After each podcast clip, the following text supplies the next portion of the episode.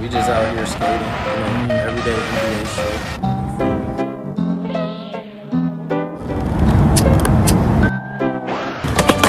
Ah! Yes, fucking sir. Let's go. We in this bitch.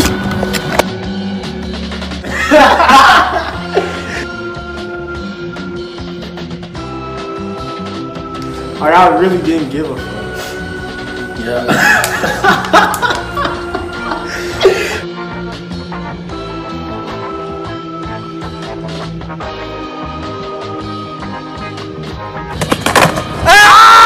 This is modern day hippie shit. Hi. I haven't seen you since uh, Creative Aid.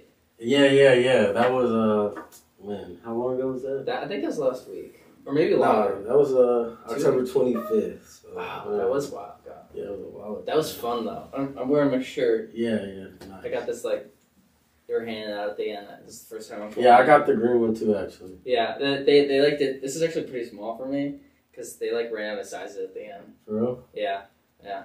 That was cool, dude. So like, cause Yeah. at the beginning, like when everyone was still setting up and no one was arriving yet, I just walked around and saw Yeah, what everyone else was doing. There's some cool stuff. There's some real cool ones. But alright, um what's good y'all? Welcome back to another episode of MDH TV. With me I have Jake Murphy. He's the founder and CEO of Royalty Wallet, among other things. And today we got a great podcast for y'all. But um yeah, so yeah, tell us a little bit about, you know, just who you are, your journey and how you came to be at Lehigh. Right. Well, I'm Jake. Um, I'm from. I live in Connecticut. I usually tell people I'm from New York because like we're right sort of on the border. Some people don't even know what Connecticut is, but they know what New York is. Uh, my brother goes to NYU. My dad works in the city. All that, all that kind of stuff. Um, I'm here at Lehigh now as a freshman. Uh, I, the reason I chose Lehigh was because I don't know. I, I was looking at a lot of schools that were kind of the same thing Yeah. like Lehigh, then like all the sort of ones around Pennsylvania, that area. Like when you're looking at like you know 25 schools or whatever, they all sort of blend together. I sort of chose Lehigh just because like I visited here twice before I applied. I think because what we did is we uh, we hit all the schools in Pennsylvania like on a road trip. We did that twice, and Lehigh was sort of like the best option I had. I felt. Okay. Um, I got into art, the College of Arts and Sciences here, but I knew that I wanted to transfer to the business school Yeah. Um, because I didn't think I could get into the business school if I just straight applied there. Um, in fact, my mom was surprised when I actually got in in the first place. She was like, "You what?" I'm like, "Yeah, all right. Thanks for believing in me." That was my reaction when I got Yeah? it. I was shocked. I was like, wow. Yeah. I can't believe it. And I heard that um, colleges, at least last year for letting kids in, they were much stricter than they were in the years before. I don't, I don't remember Yeah. exactly why, but for some reason, because of COVID, the acceptance rates dropped a lot, Oh, which is weird. And I wonder why, because I thought they would actually go up, because I heard a lot of like, they um, waived the ACT. Yeah, SAT yeah. part. So- I guess like maybe because kids thought that they were going to go down uh, up like the acceptance rates, they just applied to more colleges and harder ones, so Oh, then okay. they had more kids to deal with. That's probably why. Yeah.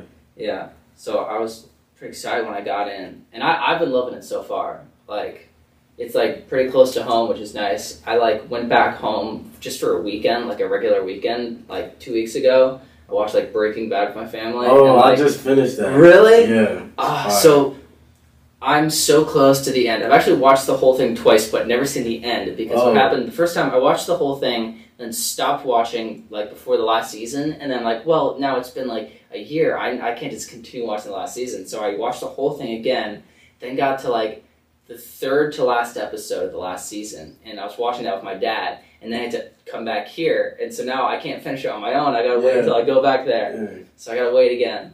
Yeah, that show's awesome. Yeah, yeah. That show was amazing. I can't believe it took me so long to watch it. Yeah, Yeah. I'm. I probably procrastinate more watching shows than I do doing homework. Like I'm so bad at. Watching. That's how I am with Naruto. Cause like, Yeah. bro, I've not finished Naruto, and I've been on like the pain arc for so long. Oh no. Oh my gosh. I I I don't think I've seen a single episode. Naruto, yeah. Naruto is so cold, bro. You Yeah. watch it. Yeah, it's so cold. I um, I'm in the uh, anime club here, Oh, which yeah? I do that because like we do like these binge nights. So like we'll literally like go. They rent out like a whole lecture hall, and so for like four hours straight. We'll watch an entire show straight from like start to finish.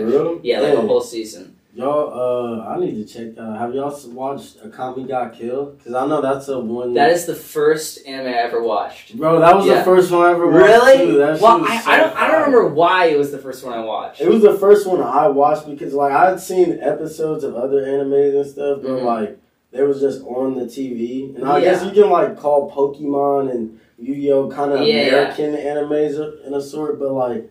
Akame ga Kill was one season, and somebody records they was like it's super good. It's only one season, so you can finish it. yeah, And I was like, yeah, let me check it out, and it was fire. it was awesome.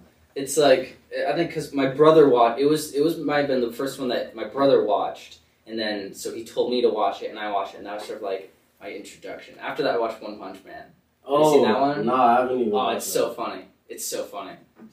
That's like a good one because like uh, what what I really enjoyed is shortly after I watched Akame, that was when Netflix did their whole thing where they added like a bunch of anime to Netflix. Yeah, I like remember that. it hasn't always been on there. Like there Nah, was a time where was they, like- they didn't even have a category for it. Yeah, it was like And a then, year like- and a half, two years ago. Yeah, yeah, and they just decided, okay, we're gonna get everything. They even got Neon Genesis on there, which is very surprising because there is not a single other streaming service that has Neon For Genesis. real? Not, Yeah. oh, well, probably just Crunchyroll, but that's not a streaming service. I, I don't even think Crunchyroll has it. I think Yeah. because it, it's been like it's been sort of like a thing about it that like even though it's the most popular show, like like one of the most popular shows in history, it's like really hard to find like the whole show for some reason. And Netflix had to go through a lot of hoops to get it. They had to like buy rights and shit. It was it was crazy. They didn't even they couldn't even get all the songs. So like the ending song is just like some random music that they play because they couldn't get like all the rights everything. Is that like exclusive? That's yeah, crazy. I don't know why it's like that.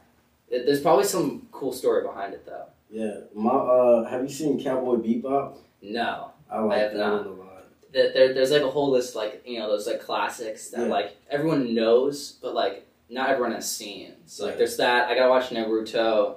And seen Drag? I haven't watched Dragon Ball Z.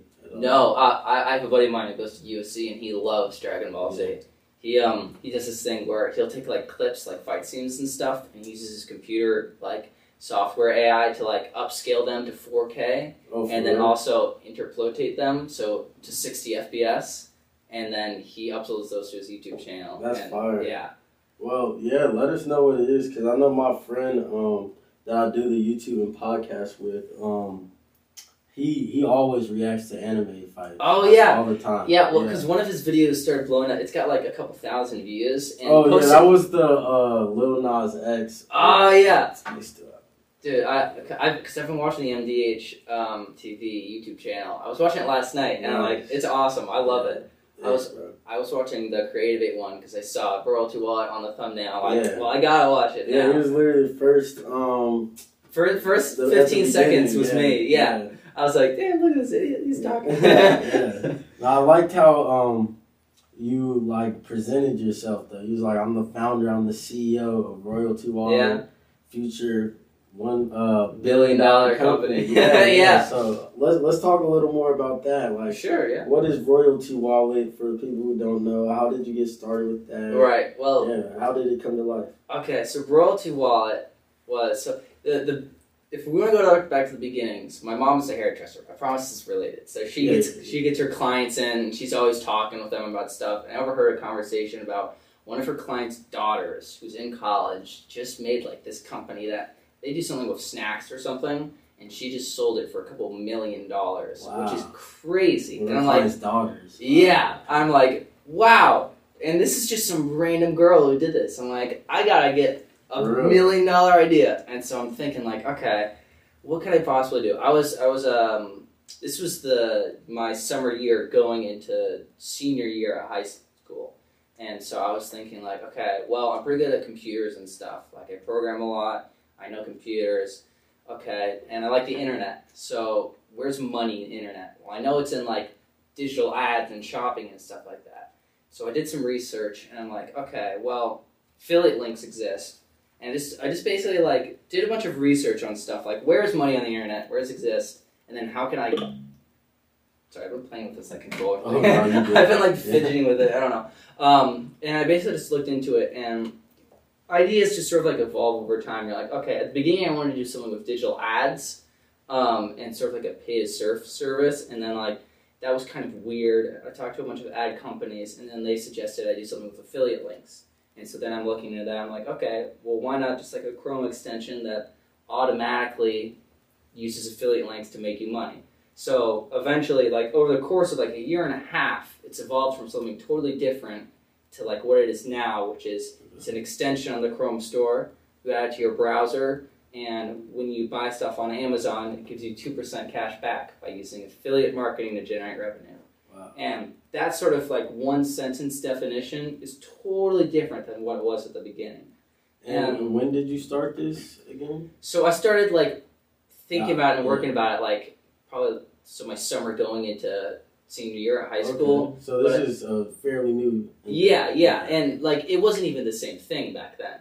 It it's only been like what it is now, probably since like you know summer going into you know freshman year of college. Like that's when I really started work on it, doing the programming, you know, putting together all the networks and all that stuff. Okay. But it's been more of like a fun like learning experience than anything else. yeah. Like, Did if- you know how to program before you started? Or? So I took um, AP Java in high school, Yeah. which um, was pretty cool. Um, but I was just not a good programmer. I've, I've always been good at computers, but not programming. And even before coming to Lehigh, I wasn't that good. Um, but simply just by like taking up a project, like okay, I need to do this small thing. Okay, well then I have to learn, you know, HTML, which is a different language. And so you're sort of forced to because you say, okay, I have to work on this project, so I need to learn HTML. Okay, I learn HTML over a few weeks. Um, you work on a project, it's kind of garbage, but then you're like, okay, now I have to do something else with CSS, a different language. So you force yourself to learn some CSS. You do a couple projects with that, and they're garbage, but now you know CSS. And by giving yourself projects that you genuinely want to work on, that's like the only reason why I've gotten better at like programming and stuff like that. Like So- over, over the past week, I've been working on a website in HTML and CSS. I've also had to do JavaScript in it, which sounds like a lot of stuff. I haven't, I didn't know any of these languages at all. Like you know, a few months ago, but by like starting a project that incorporates it, you sort of force yourself to get better. So are are it sounds to me like you're mostly self taught with these Yeah. learning these new languages. So you're not taking classes from No, not yet. I actually I wanted to take uh, a computer science class at Lehigh, but it didn't fit in my schedule. So I'm like, okay, I guess I can't take you know CSE seven. But then I probably learned more computer science Yeah. on my own than I would have if I just took the Yeah, class. that's crazy. And like it kind of just reminds me of like a lot of people feel like and in a way it used to be like this that you had to go to college to learn Mhm. certain information because in a way before the age of the internet there was a gatekeeping level of like Absolutely. there wasn't yeah. access to some information you had to go to a university to get it Mhm. but i mean you're still here at college of course Mhm. and on top of that you're learning literal new languages all on your own that's like really amazing like you're a freshman and like you said you this idea of what was maybe two years old Mhm. it's a totally new idea now and you're teaching yourself how to build the idea i feel like that's like really admirable that's really cool Thank you. Yeah, I feel like everyone everyone should do that to some extent. Like teach themselves. Like you've probably learned a bunch about like media creation with all the MDH stuff you've yeah been doing. yeah Like you probably know more than anyone who's taken, you know, like an intro to media class at college. Like Yeah. everyone, I don't think people people realize this, but everyone teaches themselves something that they do a lot. Like even if it's like video games or something, like you probably learn about like game design by just playing video games more than you would taking a single class. Like like you said, there are certain stuff that you have to go to college to learn, um, but then there's also stuff that like you could really teach yourself simply by just doing it. Yeah, exactly. Yeah, that's really cool. But um, I, I want to learn more about royalty wallet. Yeah. I get I got the idea of it, but so it's all it's already on the Chrome store. This is Mhm. something people can get now. Oh yeah, Okay. So it's on the Chrome store. It is unlisted right now because um, the reason we put it on the Chrome store in the first place was so that our testers could download it really easily, Okay. and we just made it unlisted so like we would send them a direct link and then they could use it. But you know, no like random people would be like using it and being like, it doesn't work. I'm like, yeah, it doesn't work. It's we're still working on it. But um, we actually released an update two days ago that improved the UI, added some more back end stuff with the database, and so now I'm thinking of listing it, so taking it off of unlisted status so that Wow. people can access it more. Because I think it's like sort of like already, you know, like there's Yeah. still holes and stuff. Some stuff doesn't work, but I think it's sort of like safe to be used outside of a closed environment. Yeah, that's that's really exciting. I, I bet you're excited. Oh yeah, it, it's been awesome. It's been a lot of fun. So you- you're saying we? Do you have a team around you now? Okay, Okay. so I don't have a team in any official capacity. I work with it um, with two of my friends from high school. One of them, his name is KJ, and he goes to USC now. And another one of my friends, Damien, and he's still he's a senior in high school now, so he's still Oh, in high school. But I work with them because they're really technical. They help me out with some of that stuff. Um, KJ's he's taking econ classes at USC, so like he's learning all this cool stuff. It's like, oh, maybe we should start, you know, doing this functionality. Oh, that's interesting. Um, I do most of like the organization, the programming, and that stuff. So like it's mostly like me, but then like hopefully like as it starts to grow, then I'll actually be able to work more with like a team in like a more official capacity because have more use Yeah, to have more people. that's really cool. So it's been like it's such a short amount of time, and it's grown so much. I bet. Like I don't Yeah. know. It sounds like from the very beginning, the you would not have thought what it would. It, the you that started this would not have thought that this is what it Oh, would absolutely. become, right? Yeah, no. So where do you see this this project in a year from now? Where where would you hope to see it? A year from now, I would love to see it with a lot of people who are actively using it. Like, it doesn't need to be, you know, like a big, huge company, but if people were just using it, that would be awesome. Because, like, we, we have users, um, but obviously very small because we've kept it restricted. But, like, I think end goal is just have it be one of those extensions, like, you know, you know, you got like Grammarly or Honey or, or whatever, like one of the extensions that like people just know. Because pe- people don't really talk about Chrome extensions that much, except for when they're talking about a specific one. Like some people might not even know what a Chrome extension is, but you know they know what Grammarly is or they know what Honey is. Um, I think just if it could become something like semi-popular, then that would be awesome. Yeah, that's very cool. So just just so the people understand more what it is. So is this sort of an app you purchase? Is it subscription page? So Is it's it- totally free. It's a Chrome extension, so you can basically add it in like two clicks. You just go to the Chrome Store, our page, and then you click Add.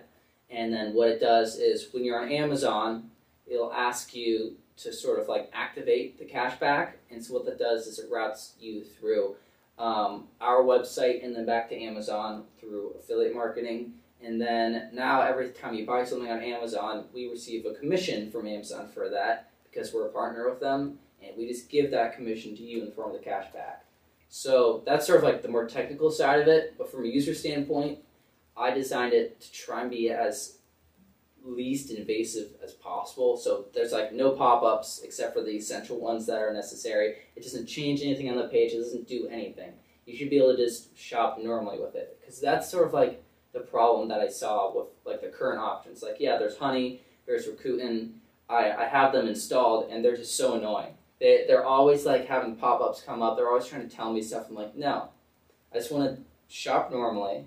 I want to just browse normally. I want I want nothing to change. And so when like designing a product like that, you should always ask yourself like, what do you want? Like if because you're you literally have full power of control of what Yeah, you want it to have like if I was designing, you know, a video game, like if I was, I, I'll be like playing a video game and be like, man, if I was designing this, I would not have had that, and I would have had this. It's sort of like the same thing. Like I don't want to have a bunch of pop-ups. I want it to have nothing except for what it needs to have.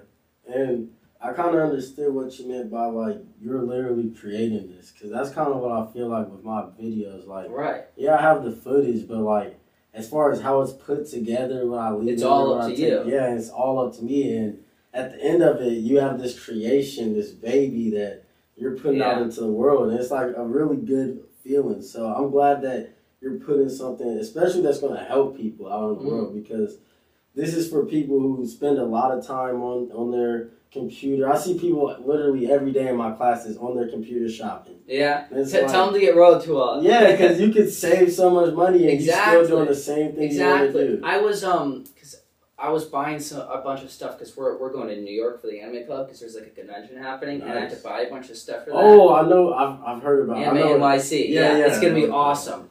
Um, and I bought like a lot of stuff, and then I forgot that I had Royalty Wallet installed because I, I just have it installed for like testing purposes and stuff. I forgot that it was actually like active, and I checked, and I made like ten dollars or whatever, which is a lot of money for just like just literally nothing. nothing. Yeah, literally. Like sure, ten dollars. It isn't like you're rich, but like it's a lot for literally nothing. Like that's and if it adds up, yeah, the whole like that was one shopping trip, and like imagine if I had it on for like a whole year. You know, like exactly.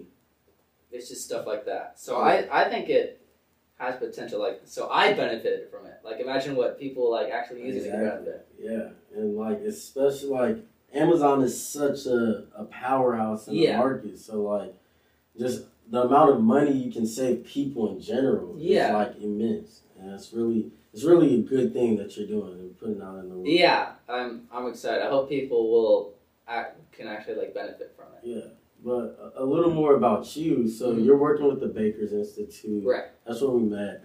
Um, you said you got admitted into the College of Arts and Sciences, but you're looking more at the business school. Have you declared a major? All right, so so I got into arts and sciences when I first applied at Lehigh, and actually just last week I had a bunch of meetings with a few different professors and teachers and whatnot. And our plan is actually I submitted a college change petition to transfer to the School of Business, um, which I didn't think I was going to be able to do. I was actually very surprised they let me do that because Oh yeah, it's pretty easy here. Yeah. yeah, because like normally, like, um, e- even at Lehigh, even though I knew Lehigh was like apparently easier than a lot of other places, which is awesome, I thought I literally wouldn't meet the requirements. You have to have like a certain number of credits and you have a certain status and whatnot. Um, so I won't actually be in the School of Business next semester, but I got a bunch of overrides so I can sign up for the classes that I need Oh, to take yeah. Because that's happening on the fifteenth. November fifteenth is Oh, when so sign up starts. yeah, Yeah. yeah, that's when registration starts. Yeah, and so like obviously they're not going to let me take certain classes that I need to take because I'm still in the arts and sciences school. yeah. But I got a bunch of overrides for a few computer sciences and some management courses that I have to take. Okay, cool.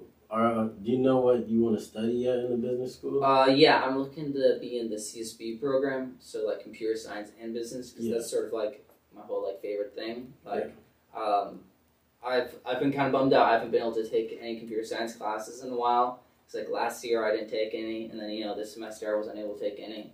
But I've been able to program a lot, which is cool, Yeah. and teach like learn myself a lot. Um, but I'm also excited because like now I'll be able to take some like actual business classes. Like anyone can take you know like econ or whatever, yeah. um, no matter what school you're in. But now I'm gonna be take because like I've been looking at the track list. So like for CSB, they've got like each year and each semester is like these are the classes that CSB students normally take, and you just read through like the names of the classes, and they're so cool. They've got like cryptocurrency classes. Oh, they've got like wow. they've got like database classes. I'm like, whoa, this stuff is awesome. Yeah. See, I'm in the uh, entrepreneurship program. Oh, yeah. It's just a minor program, but like I was looking at some of the classes and I'm like, this is like stuff that literally you don't even have to wait till you graduate to start. Mm. Like you, the stuff I learned in my entrepreneurship, I literally After a brief commercial break. yeah commercial break. Sorry about that, uh, battery problems, but yeah, um, I was talking about I'm in the entrepreneurship Mhm. class, and literally everything I learned is stuff I applied directly back to MDH. Stuff I directly used to, to help me with the Eureka and get that funding. So yeah, I, I really like the business school because It's so I'm- applied. yeah, exactly. I'm thinking about I'm I'm a double major right now. I'm a poli sci and philosophy double major. I'm thinking about dropping one of them and picking up a business school major. Oh, yeah. It's, Bus- it's so versatile too. Yeah. Because like business is something you combine. with- That's why they have like business and you know blank courses Yeah. like computer science and business, and then there's computer, and then there's business and engineering. I Because there's yeah. like business and any everything basically.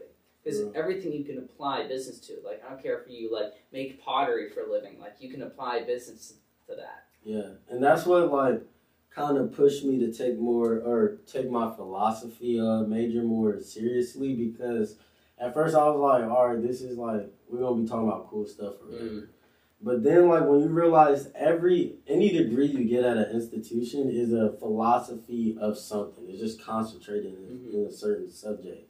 But it's a philosophy of some sort. So you can use a philosophy degree and literally do anything. That's interesting. I never thought of that. Yeah, yeah, and it's really cool because I didn't realize it until I was looking at what majors people generally use to get into law schools, Mhm. and like the number one major is philosophy, not poli sci, which surprised me. Oh. And then I started looking at like what jobs you could get and stuff, and you can get in the business world with philosophy. You can be a CEO. You Oh, can do all definitely. these other things with just a philosophy degree. So I was like, wow, it's crazy. I didn't know that. I thought I had to, you know, I wanted to take the philosophy in the Mhm. first place, but I thought I had to attach myself to poli sci. In order to people make like- it like useful. Yeah, exactly. almost. Yeah. Yeah, because sometimes like you, you hear people like, oh, they'll make it be like not to diss any like um you know art history majors. My mom was art history, but it's sort of like one of those things like, okay, but how are you gonna like use that in a career? But yeah. I think people don't understand is if you can mix something that doesn't necessarily sound like it'd be super useful with like another thing, like you could basically use a degree in anything to do more than it seems. Yeah, Like, exactly. like philosophy, like or like some people will like major in like psychology too, and they'll be like, you can use that in a business setting as Yeah, well. Most definitely, Exactly. Super cool stuff. especially if you and this is something my uh, professor professor costa i if you got have a chance to take him you should take him but Yeah. um he always says think like an entrepreneur so if you Mm. can take those skills you use in other aspects of life especially the art um, creative side Mm-hmm. and think like an entrepreneur like all right how can i make money off of this especially something you really like something you believe a lot in and you figure out how you can profit off of that that's literally Because then like you can turn anything into a living. exactly I mean, that's exactly what you're doing with MDH. yes like- exactly. That's exact. Like when you first brought it to the Eureka thing, I was like, this guy, he's like advertising his YouTube channel for Eureka because like all the people before you, they were like selling like, oh, I've got this this idea, Product, this yeah, product, this thing. and then you're like, yeah, I have a YouTube channel. Like this guy's the coolest dude ever because that's awesome. Like you've basically turned your whole brand into a product, yeah. which is awesome. And like these are skills that you'll have for life. You know, yeah, exactly. Like the fact that you were able to like set up like a podcast camera and we were gonna have microphones but like even just putting this together like on a whim is awesome. Yeah i mean like it's all in house right now. That's that's my main thing that i try and do and thank you for all that. But this my main thing i try and do with mdh is like i have a vision of where i want to go and where i want the this entire platform to go mm-hmm. and carry me and it's all I want it to all be in house, you know, like mm-hmm. grassroots, you know, built off connections rather than you excel to a certain level and then like the people come. I want to Yeah. like build up a community because that's really what it is. It's a community more than anything. Like, yeah, we have the YouTube channel, yeah, we have the the podcast, but more than anything, I- it's a way of thinking and just a way of carrying yourself and looking at the world. It's just a lens you you put on, and that's like really my main goal with it. But before we can do that, we gotta make it a YouTube so Yeah. people like know understand what we are. But, exactly yeah, I'm really and like you said, I went to the Eureka thing and like I saw these products being made, and they were really cool because a product you can judge like the development of a product pretty Right. easily because you started from nothing, now you have something, and yada yada yada. Mhm. The the development of a YouTube is a little harder because you can't really judge it off of views, you can't really judge it off of Mhm. subscribers, watch time, or any of that because it's just so many different layers onto it. And right like I sometimes I'll be honest, I'll look at like the sub count or I'll look at the watch the time or the views or something,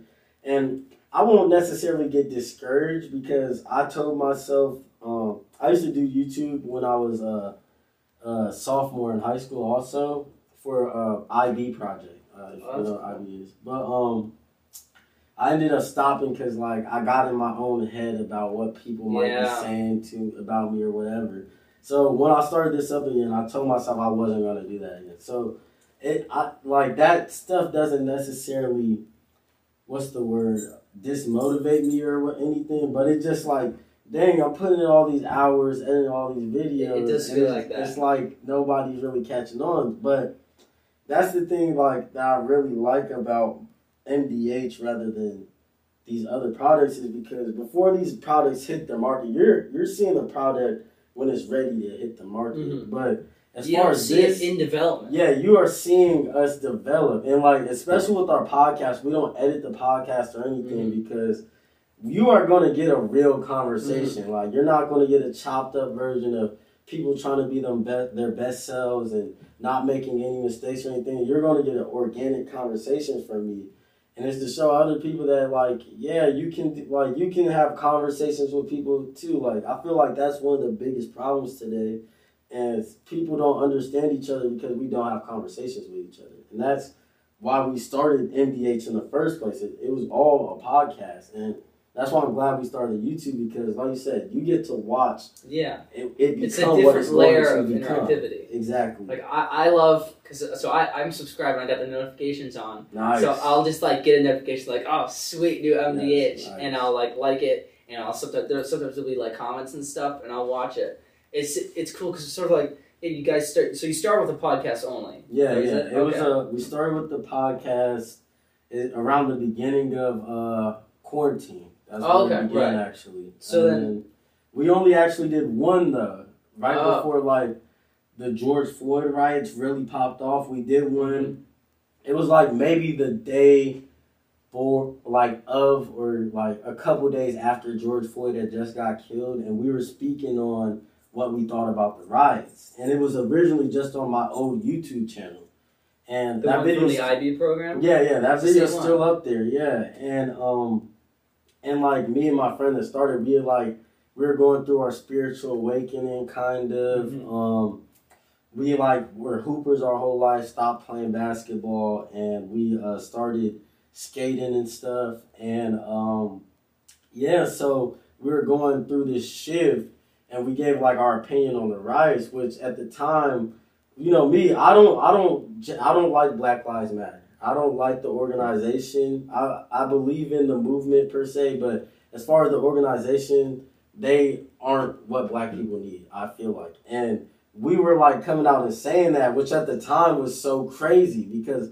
Not, Everybody not, not a else very popular like- opinion. Yeah time. not very popular at all. So like it got a lot of hate but we were like you know what? Fuck this. So like we changed i changed my whole that other youtube started doing like more woke conversation type things i didn't really know what i was doing Mm. yet and then Your- um, your product was in development. so literally in speak. Yeah. development and and really we uh started the podcast for real for real at the right before i came to college in august we did our first podcast that was on spotify Mhm. and um just from there if you go watch our or listen to our first podcast verse i think this is going to be 67 because it's going to go up on our new youtube and our um we're going to post some clips on our regular channel though but the full podcast is about to go up on our new youtube and um it's going to be like the 67th on our spotify spotify but if you watch our first podcast versus our 67th you will see how much we've progressed Yeah. since then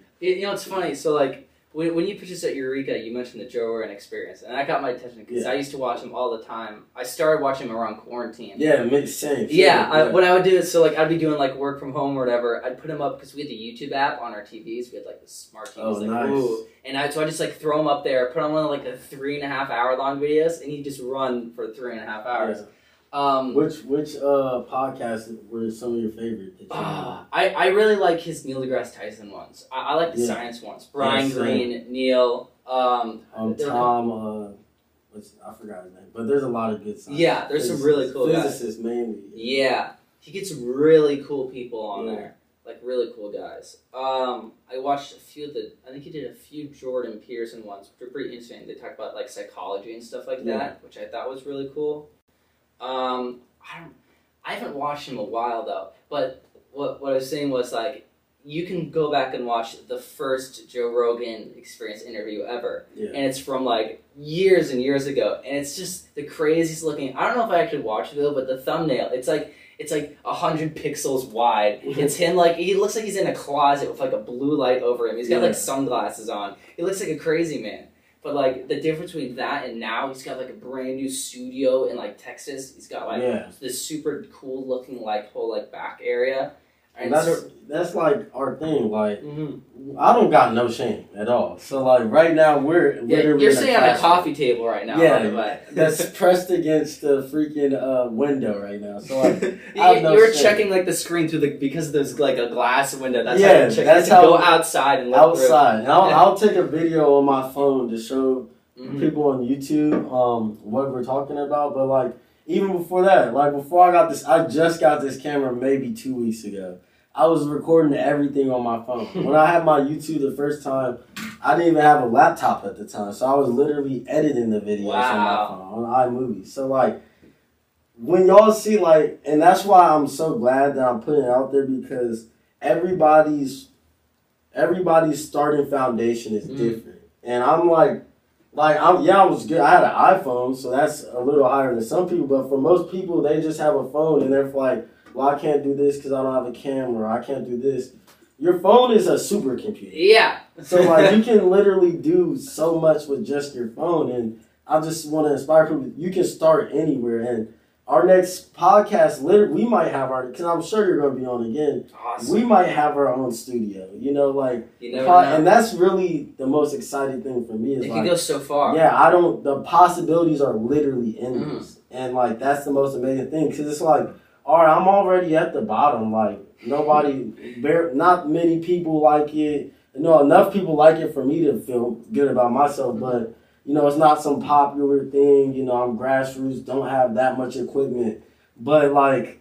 So since we're already, it's not like it can really get worse. So I'm like, literally, the possibilities are endless. Like Mhm. it can go either uh, this much far from here, or it can like literally shoot. It like it's endless. And it's so that's so, such an amazing feeling. I um I actually went to school with Charli D'Amelio. She's that famous TikToker. Oh, for real? Yeah, and so like the fact that like you know like I used to go to class with this girl who now has like I don't know probably like tens of millions of followers. It's like who knows what you could be someday. You know, Exactly. like yeah. anything's possible, especially with like media creation. Yeah, for real. And like, as like, I'm not going to give too much of the master plan on this, but like, the plan is not, you know, just to become a YouTuber and then that's it. The, this is like a multi-step plan that I have, and I'm just like, I'm glad you guys are on the ride, especially day ones, because y'all are going to see, or hopefully that's our last commercial break. But um,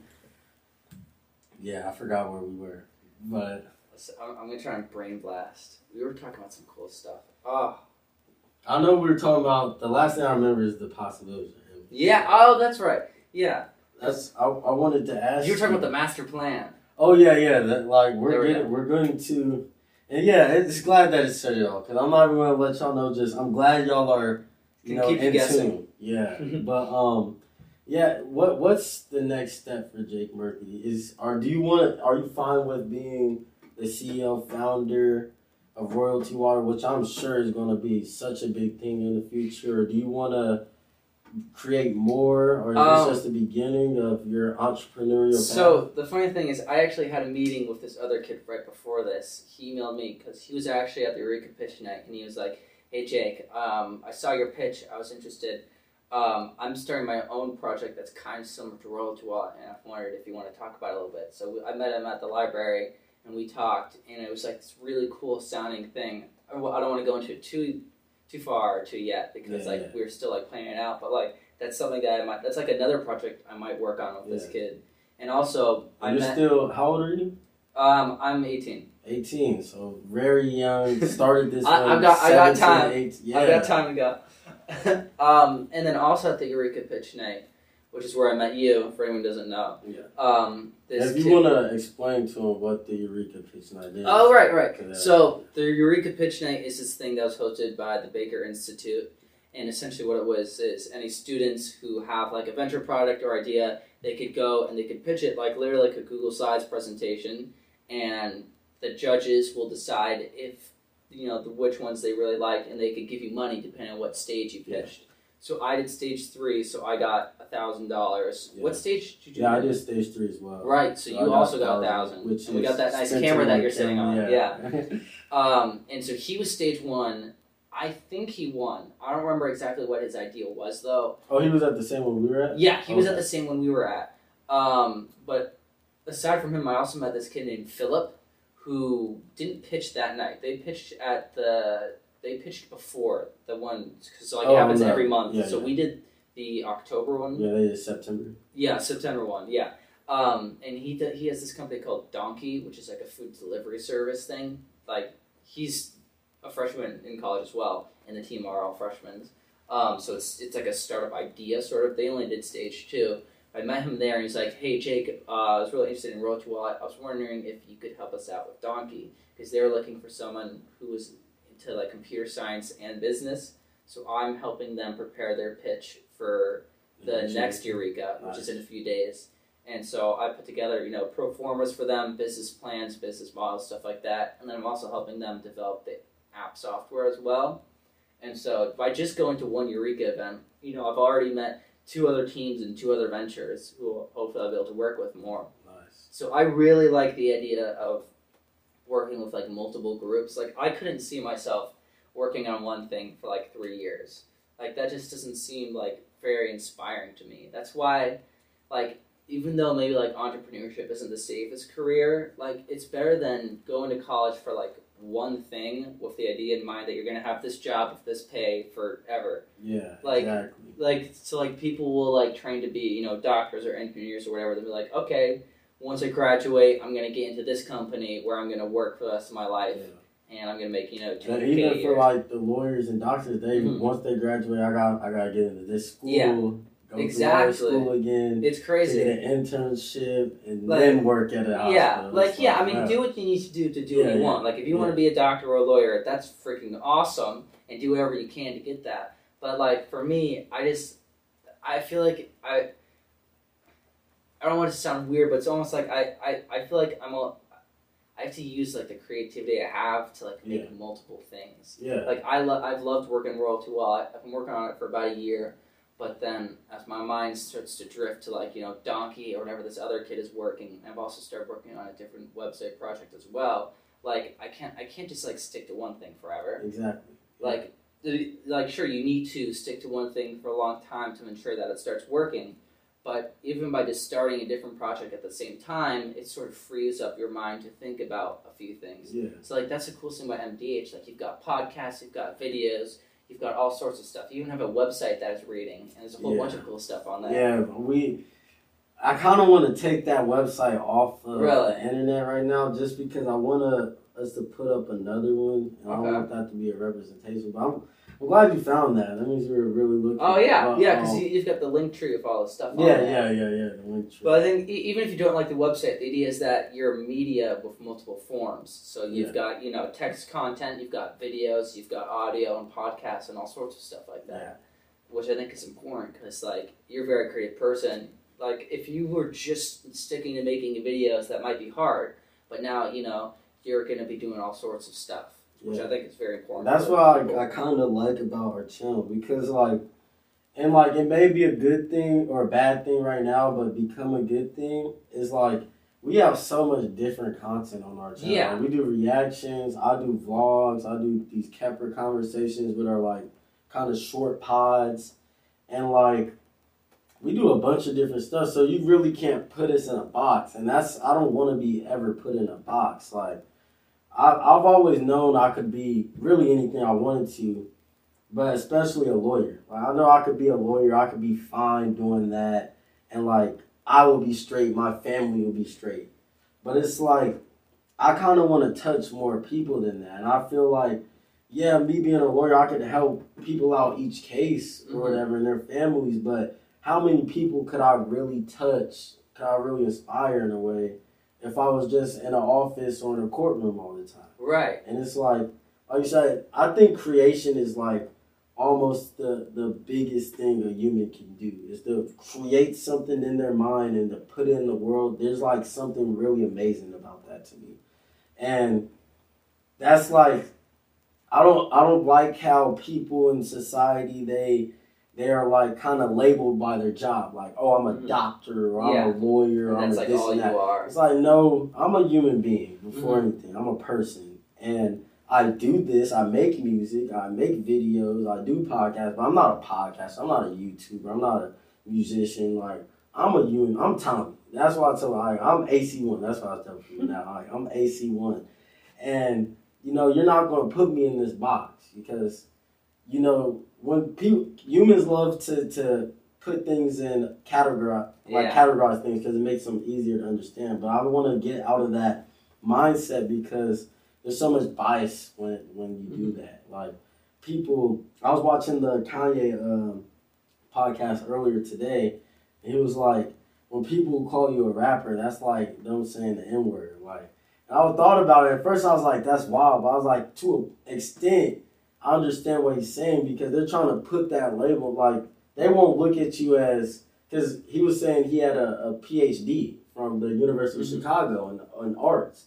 He's like, they won't call me, uh, A uh, doctor. yeah, doctor. They're Like- gonna call me a rapper though. That It's is like so just- interesting. Yeah, you feel me? Yeah, that's crazy. Um, cause it, it's sort of I, I didn't even know that he had a PhD, Yeah. and I sort of get what you mean by like calling people rapper. Like when you hear the word rapper, you sort of like whenever yeah, you, you have an image Yeah. in your head that pops And I mean, up. that's just human nature. Like that happens with all sorts of words. Yeah. You hear artist or like doctor or lawyer. An image of a person pops up in your head. However you categorize that, and I mean, like that's fine. That's just how the human. He was even like, he was like, why couldn't you just call me an artist? Like, I can't be respected right. as an artist. Like, right. it's like they're trying to put you in that box for other Mhm. people. And that the worst part is they're trying to make you seem, make other people look at you in that box as well. It's Yeah. not even they're put in that box in their own mind. They're trying to make that your box just yeah, society. like oh Kanye, like he ran, did he, he ran for president, right? He did Yeah. something like that, yeah. and then pe- people are like, oh, he can never be president. He's a rapper. He's a rapper, but it's like okay, Like what But, like, these? I, I, I probably wouldn't vote for him, but like you know, the point is that like you know, people can be more than just like one thing. Exactly, exactly. I think we need to get out of that in society. Mhm. In um in Econ One, we learned about opportunity cost, and the opportunity cost is the non-monetary value, something you give up to do something else. So sometimes, if you think about it, like the opportunity cost of only being, you know, a doctor or a lawyer or a YouTuber, the opportunity cost is all the other things that you could do with your creativity. Yeah, So that's why with you doing MDH, it's sort of like you your opportunity cost would be all the stuff that you currently do now if you were to just do one thing. exactly. Like people, and like I really found this out. Like I kind of started thinking about this when I first came to Lehigh because I, I would skate through the campus, and people would be like, "Oh, that's a skater boy. That's a skater kid," and I'm like, before I, before I, one, I started skating like literally like before I came here, maybe five, four months before I came here. So I'm like, I'm not this skater kid Yeah, that y'all are saying. Like I used to hoop. Like if anything, call me a hooper. And like I just started realizing that people not only will put you in this box, but they'll like subliminally look at you as this like Mhm. sort of thing. Like people are looking at me as a skater. It's like, no, bro. If anything, I was an athlete. Like Mhm. judge me how you look at athletes rather than skaters because I don't even I'm, I don't skate enough. I feel like to be considered a skater. Mhm. And it's the same thing for a lot of things. And I really realized that coming here because there's so many different levels. It's like, especially with the, the frat culture and the Greek Oh, life yeah. here, it's like you see one person and they're like just a regular dude. Mhm. And then it's like you hear, oh, they're in this fraternity or this fraternity. It's Yeah. like, oh, this is a It- cool dude now. yeah, it's like, it makes you it's crazy how the levels shift. Yeah, it gives you such a huge amount of information to just assume once you learn one fact. literally like it, it's so crazy Mm-hmm. because people will be like oh you go to these parties and I'm like oh okay and then you tell them oh you know these guys are like oh, oh Yeah. okay like wow and it's like this is lit like it's literally means nothing it's a bunch of greek letters Yeah, like, yeah. you know and Yeah. it's just like and that's just an example for you know greek letters Right. don't come from me greek but like it's like that for everything in Yeah. society. I think that's like a really big issue.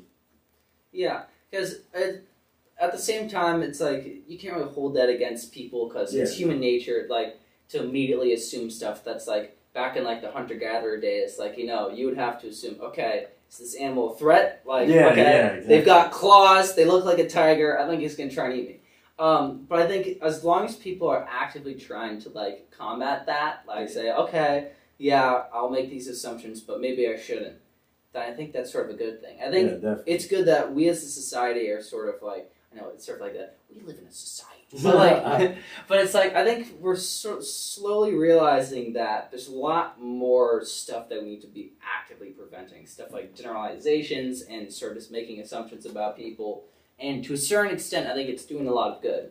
Like people are starting to really care about other people because if you think about it, it has not been like that for the vast majority of human history. Humans have not cared about each other at all. at all. Yeah, At know. all. Yeah. Uh, we, we, we've kind of sucked. Um, but I, I think it's cool to see like all these things, all these like sort of topics that people have never really thought about before. It's like, okay, well, what about this and what about this? And at first it might be like, oh, that's stupid. I don't really care about that. But then you're like, well, damn, I never thought of it that way. Yeah, exactly. And Mhm. I think that's like the biggest bridge that I want to, or gap that I want to build a bridge to is like the understanding aspect. Like, you don't have to agree with this person, but at least understand why the way they think they do, or Mhm. why they think the way that they do. Because, like, there's always a reason. Somebody, unless they're like literally psychologically insane, Mhm. they're not they have a reason for the way they think that they Yeah. do like even and this is especially like for political stuff i know a lot of people on the left they have no idea why the people on the right think the way they do it's Mhm. vice versa and it's like if you just took the time to sit down with these people and have a civil human A civil conversation, conversation. Yeah. you will, you might not agree when you leave that room but you Yeah, will at least not. understand why this person has the views that Yeah. they do and i think that's like the biggest thing that that's the reason we started these podcasts because it's like I want to bring more people on that I disagree with than I agree with Mm-hmm. because I don't ever want to be caught in my own echo chamber. You That's know, true. So like, A lot of people surround themselves people agree with yeah, them. Which and that's is, why people get so mad at Joe Rogan for having like these Yeah. figures on. It's like you should want to talk to these. People. Yeah, because he's inviting people. So he had um, what's his face on? Who's that guy that people really don't like? uh, Ben know. Shapiro. Yeah, Ben Shapiro. So he had Ben. Shapiro on, and people were like, "Well, of course he had Ben Shapiro on." He did not really like Ben Shapiro that much, and if you watch the podcast, he calls him out for a lot of the stuff he says, and he calls him out like hard. Um, and so people immediately think, "But oh, it's it's these guys on the right, you know, they're they're they're conserving everyone into one sort of corner." It's like, well, everyone does that to some degree. It's um, sort of natural to surround yourself with people that agree with you Yeah. but then he's actually going out of his way to invite people on who he disagrees.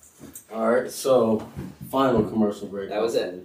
But um, yeah, I you're very into the computer Mhm. world, just to say the least. I don't know much about you know technology except for when I make videos and Mhm. upload them. But um, Facebook they recently released uh, Oh yeah. saying that they're changing their platform to you know nearly complete VR and calling it Meta now. Or you can maybe help me understand it more. I came out with a video on it um, on Friday actually, so if y'all want to check that out, I kept her conversations. But could you explain really what this Meta is and, Right. and what do, what you think the implications are? What how do you feel about it? Okay, so first of all, it's kind of scary. Well, not, it's less scary than it is creepy, but don't be too alarmed. So first to start, what is the metaverse? That is not a company name that Facebook made up. The metaverse is a term that was created a while ago, and it's sort of it's like a word like you know utopia or dystopia. It describes a future sort of like world, and what a future world called the metaverse is is a world entirely contained in VR. It's like virtual reality. It's like if you've seen, um, it's like it's like the Matrix. It's literally like the Matrix. Like people are in VR, but not against their will, hopefully. um, or, or what the um, other one is uh, Ready Player One. You know, and like died Yeah, like the yeah. games and stuff. And That's so what- Sword Art Online as well. You know, people are like they put on those headsets and it like actually puts them in the game. That's literally the two uh, connections I made in the. Oh, really? I said the Matrix, Ready Player One, and I said the 100. If you ever seen. that Yes. Oh, Yeah. that show's awesome. Yeah. Um, but yeah, so basically that's what a metaverse is, and so it's interesting that they're now calling themselves uh, Meta. metaverse. Yeah. Facebook is not called Meta. That's something. It's sort of like how. Do you know what the Alphabet company is? So Google is a company owned by Alphabet. And I know it might be weird to think a company owns Google. That's kind of crazy. They're like the Yeah. biggest company on the planet. So Google, you know, isn't just Google the search engine. They have so much stuff. They've got like 20 different platforms for all different stuff like Google Photos, they make phones, they make Yeah. computers. And they like speak Yeah. like Alexa things. Yeah, they make all sorts of stuff, and so it wouldn't make sense to just call it Google because Google is a search engine. So that's why they made something called the Alphabet Company. So which is which owns Google, it owns Nest, and all the other stuff that you know they own. And so the parent company to Facebook is now called Meta. And so Meta owns Facebook, they own Messenger, they own Instagram. Instagram, yeah. all those guys. all social medias on. Yeah. Yeah. And so Metaverse is now the whole company title. And what you said was that it's to sort of reflect their idea of moving everything to VR, which is exactly why it's called Metaverse, because that's sort of like the name of the future they're trying to create, Yeah. which is kind of weird. Yeah. If there was anyone to not trust to do that, it would be Mark Zuckerberg. Um, pretty creepy guy. They've done some really bad stuff in the past, but what's really weird is I just got a YouTube recommendation earlier today, which is from 2004, and it is a video of Mark Zuckerberg giving a guest presentation at like a Harvard lecture hall about computer science. So it's you know like two hours long of just him just talking about like computer science, like not even about necessarily Facebook or anything like that. So this was two out two years after Facebook launched. So and he's just like a totally normal guy. Like he's talking about PHP and C sharp and all these languages and like technical stuff. I'm like, wow, this is interesting. Like if he came and gave a presentation at Lehigh and I didn't know who he was, I'd be like, wow, this guy's pretty smart. Um, so I think it's it's weird to see how someone could turn from that. And have you seen the movie The Social Network? yeah. Yeah. So how so like in that movie, he's like portrayed as a bad guy, but like an interesting character. You're almost kind of rooting for him, or you feel bad for him Yeah. to some degree, because you sort of see his story. But then it goes from that image to like what he is now, where a lot of people hate him. They He was don't a trust. robot. Yeah. Oh yeah. He's a really weird dude. Uh, there's this Instagram clip of him and like they say that he talks like um, a Japanese game developer being dubbed over during Nintendo Live Direct. You're like, that must be Angela. Head of our VR department. I'm like, why is this dude so weird? Like, what the heck? Um, so I think one of the reasons why they're also changing the name is because Facebook has such a bad brand image now. It's like an absolute nightmare. It's like it's like worse than Amazon's. Like a lot of people don't like Amazon right now because of all the shady stuff that they've been up to. And so Facebook's solution was just like, okay, we'll change our name. Obviously, that seems like sort of a stupid answer. Like, of course that's not going to help. Everyone knows that you're still Facebook. It does psychologically change stuff. Um, because now major publications aren't going to be referring to it as Facebook. They're going to be calling it Meta. Yeah, and people aren't gonna like really make. Oh, yeah. distinction, It's basically like cutting all the. So, like, if you were to say Facebook, your brain, like we were talking about before, where your brain immediately conjures up like a few feelings and images of that. yeah. It's no different than when someone mentions Facebook. Your brain immediately thinks, okay, social media, sketchy and whatnot. But if someone says Meta, You're it's like- all right, that it's sort of like a head. fresh slate. Yeah. Like even though you know it is Facebook, You're not thinking of it exactly, as Facebook. it's not programmed in your brain yet, really.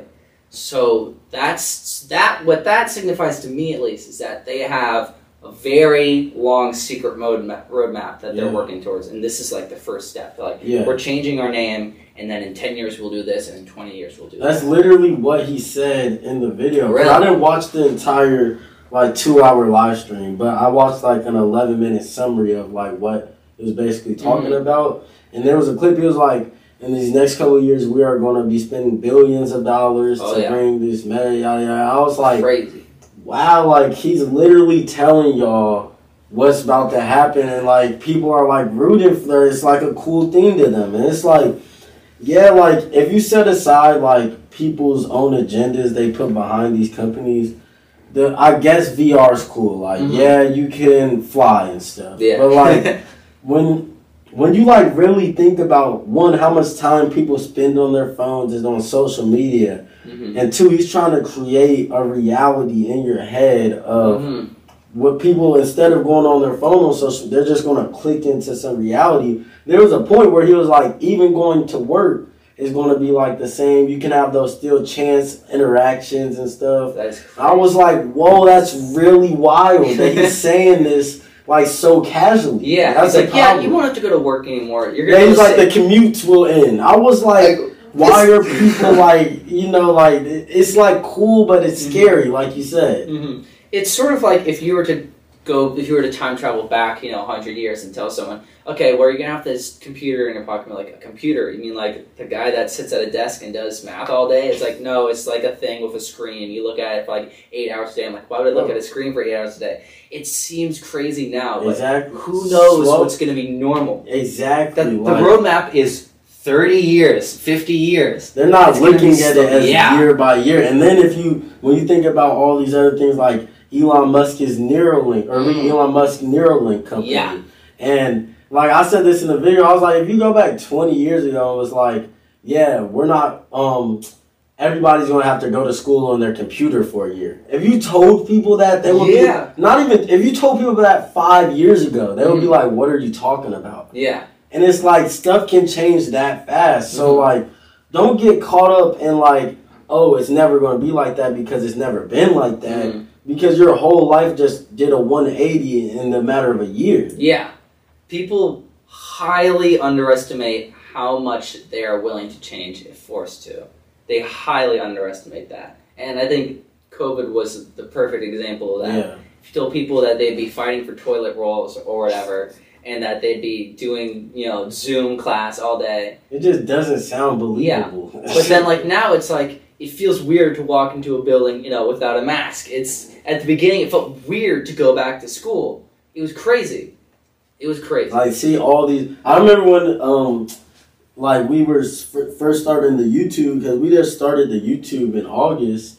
Um, I would just record like big crowds of people. Like Yeah. I'll be like, this is probably so cool to a lot of people because it's like it's been a whole year and like human interaction was cut Yeah. off almost completely. Yeah. It was weird. It was very weird. And then like that's why this this metaverse scares me so much because it's like now people are almost willingly like the next if, if the, Yeah. another wave of the pandemic hits, let's say hmm people are just gonna be like, all right, let's just all plug into the metaverse. Yeah, it's like, okay, so we can't go to school for a year. Who cares? Because we don't hang out in real life anyways. We all just hang out in the metaverse. exactly, and it's like very scary. Mhm. Yeah, but like, where do you see this this all going in like the next? Like, what, or is this something you would consider even using? Do you think you're going to eventually have to use it? I have, sort? and I brought an Oculus to college, and I haven't plugged it in ever since I got here. I just haven't used it. I think, um, however, it's sort of like when the first computers started popping up, or the first iPhone, or not iPhones, the first phones. The first phones were these giant brick things that just radiated radiation. yeah, like okay same functionality ish as today to a certain extent. Like it was a phone. But no one would ever use a phone that the first phone today because it's not useful.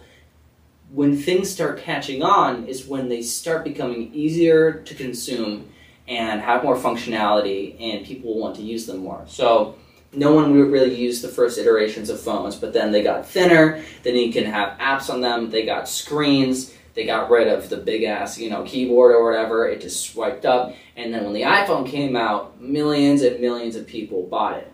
It might be the same thing with VR. Like when VR first came out, it was huge. Everyone was like, wow, this is crazy.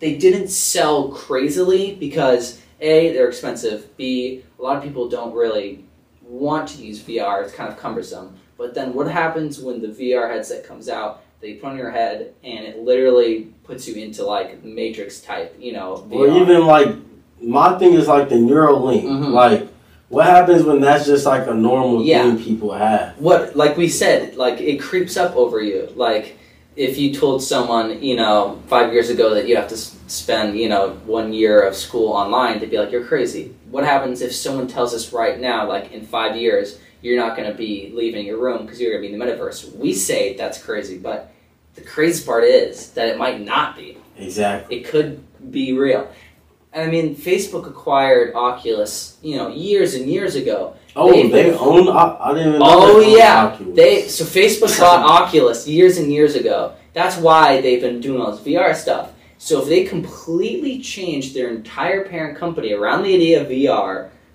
they must have been thinking Yeah. about this a long, long, long time For ago. real, and people don't understand how big Facebook is. Like, yeah, it's not just Facebook. no, I don't even have Facebook. I've never seen the Facebook UI in my entire life, but I use Instagram every day. Exactly. I've exactly. used Telegram. I, I think they own Telegram. They, they own a bunch of stuff. Right. Okay, the last one for real is. Yeah, we, we lied to you before, but this is the last one. So basically, yeah, this stuff might sound crazy to us now. Like, no, I'm not going to be living in VR, but okay, you probably didn't think that you were going to have a supercomputer in your pocket, or you probably didn't think, you know, that you didn't have to harvest your own wheat to eat. Yeah, like over the course of history of human history there have been these big steps in sort of evolution so to speak. Mm, who knows what's going to be happening facebook has obviously been playing this for a long ass time It's- they bought oculus years and years ago and now they've renamed their entire company around it i mean exactly. And if you just think about like, we are in the age of the internet Mm. babies. Like the internet babies are now in high school, starting to graduate. Like my brother, he's only three, and he already knows how to use a phone better than my grandma. it's crazy So like if you think like this company is going to be in development and growing around a generation of kids who grew up with this internet, so they're to be very. There's like it's cool. Of Mhm. course, let's do this. they're gonna no why can't. I? Why? Why would so I not go play with Yeah. SpongeBob and Bikini Bob? Yeah. Like you know. because it's not weird to them at all. Like I grew up not in the metaverse. What happens when someone grows up and the metaverse has already been a thing? Then they're gonna be like, oh, It's just What- normal. Yeah. You yeah, just it's do always this. been here. Yeah. I go to school, honey. All right. You put your Oculus weird. on. It's weird. Yeah, it's crazy. But um, the last thing I wanted to bring up about the metaverse before we uh got out of here was like I know um I don't know if you heard about the the court hearings in the Senate that Facebook had over the summer. Oh yeah, recently. I watched those. And it was because a whistleblower came out and said they were selling metadata data, data right to the black Yeah, market or a black lot market. of data.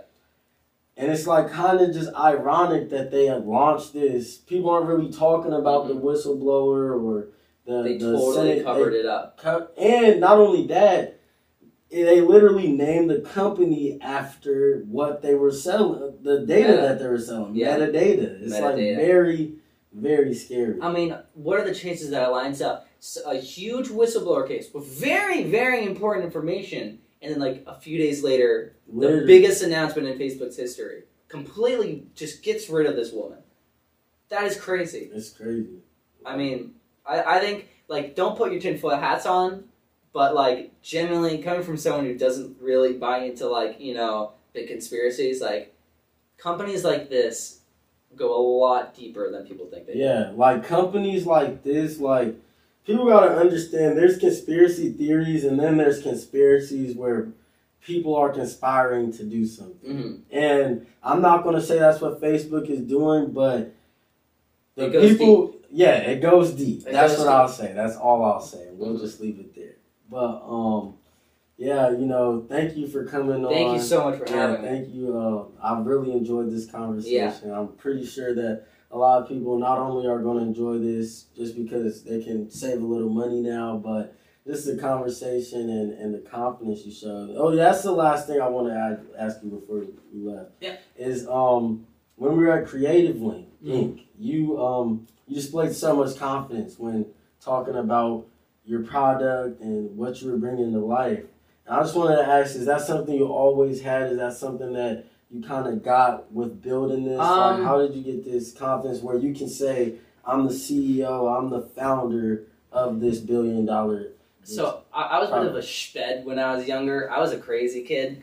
I didn't really think about the consequences of my actions. And so I think to some funny extent that sort of evolved into what people call confidence nowadays. Whereas I don't see it as confidence, I see it as that I don't think too hard about what I do, which is usually a bad thing. But because of that, I guess that comes off as confidence in that I'm not too worried about, you know, what I might say wrong or what I might do that's stupid. So it's sort of like, you know, a disadvantage that's turned to an advantage, I guess. So just don't think about what you're doing, kind of. Think about what you're doing a little bit. Yeah. Um, but don't worry about it. Like if you do something stupid, then at least it was funny, hopefully. yeah. Okay. All right. Well, thank you, Jake Murphy with Royalty Wallet. Make sure you guys uh, it's hitting the app store, hitting the Chrome store. Mhm. That's listed very soon. yeah. Uh, I'm gonna have all the information in the description if you want to learn more about Awesome. that. Make sure you contact Jake Murphy. But yeah, thank you for coming Thank on. you for having me. Yeah, It's that's been awesome. all right. That's another episode of MDH TV. We'll see you on the next one.